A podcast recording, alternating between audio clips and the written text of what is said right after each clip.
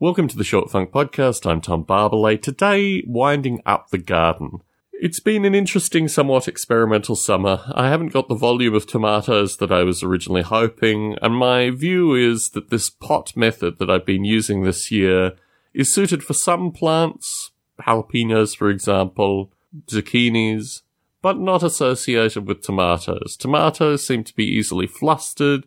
They don't like having their roots confined the whole circumstance where I was able to grow tomatoes successfully on a deck is just a contrast, I think, to growing tomatoes in a relatively large space in pots that have periodically moved around. And part of it is associated with a burden of care. When tomatoes are in pots, they're obviously considerably more fickle, and I have too many tomatoes. But part of it is also the benefits of a garden bed for growing tomatoes with good quantities of fruit. I've seen videos online associated with training tomatoes. I recorded recently about whether or not I need to start doing active pruning of tomatoes when they're in their vegetative state. And I think actually this is probably something that people have used for some degree of success for a number of years. Probably one of these things where if you talk to Italian artisanal gardeners, you will find that this is just part of their general behavior associated with tomatoes but it hasn't been part of my gardening culture up until now, so I haven't really paid that much attention to it. But I will in the future. I've talked to my wife, we're going to put in garden beds in the next year, if we survive the next year, and with garden beds, tomatoes are considerably less finicky, they can just grow in place, they can be watered sporadically, they don't require the same burden of care as a tomato where their sole source of water and general nutrients comes through a small pot. And in this regard, my hope is next year, flourishing tomatoes, more tomatoes than I've had this year, and a distinctly different gardening experience.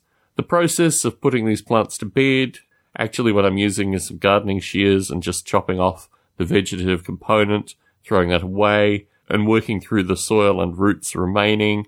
This is the way I'm handling slowing down the garden this year. Without garden beds, planting winter vegetables don't seem that necessary and certainly the onions that I have growing will continue through the winter months without any problem. I think in general, for my gardening style, the pot method has been a bit of a failure. Certainly in terms of jalapenos, no shortage of jalapenos, they've worked out very well. The zucchini has been pretty good too, but the tomatoes are just too finicky for this kind of method, and I think in the past where I've grown tomatoes on balconies, it's usually been in larger pots, where the pots aren't moved, and just in general, the, the tomatoes that I've grown are usually cherry tomatoes or existing robust varieties rather than the heirloom tomatoes that I decided to grow this year. It always saddens me the end of summer. It always saddens me associated with cleaning up one's garden through the summer months. But it's just part of the nature of gardening. It's something that you have to accept. And although I'm disappointed at the lack of tomatoes this year, it's certainly been a learning experience that I'll take with me to future gardening endeavours. Tom Barbalet in San Jose, signing out.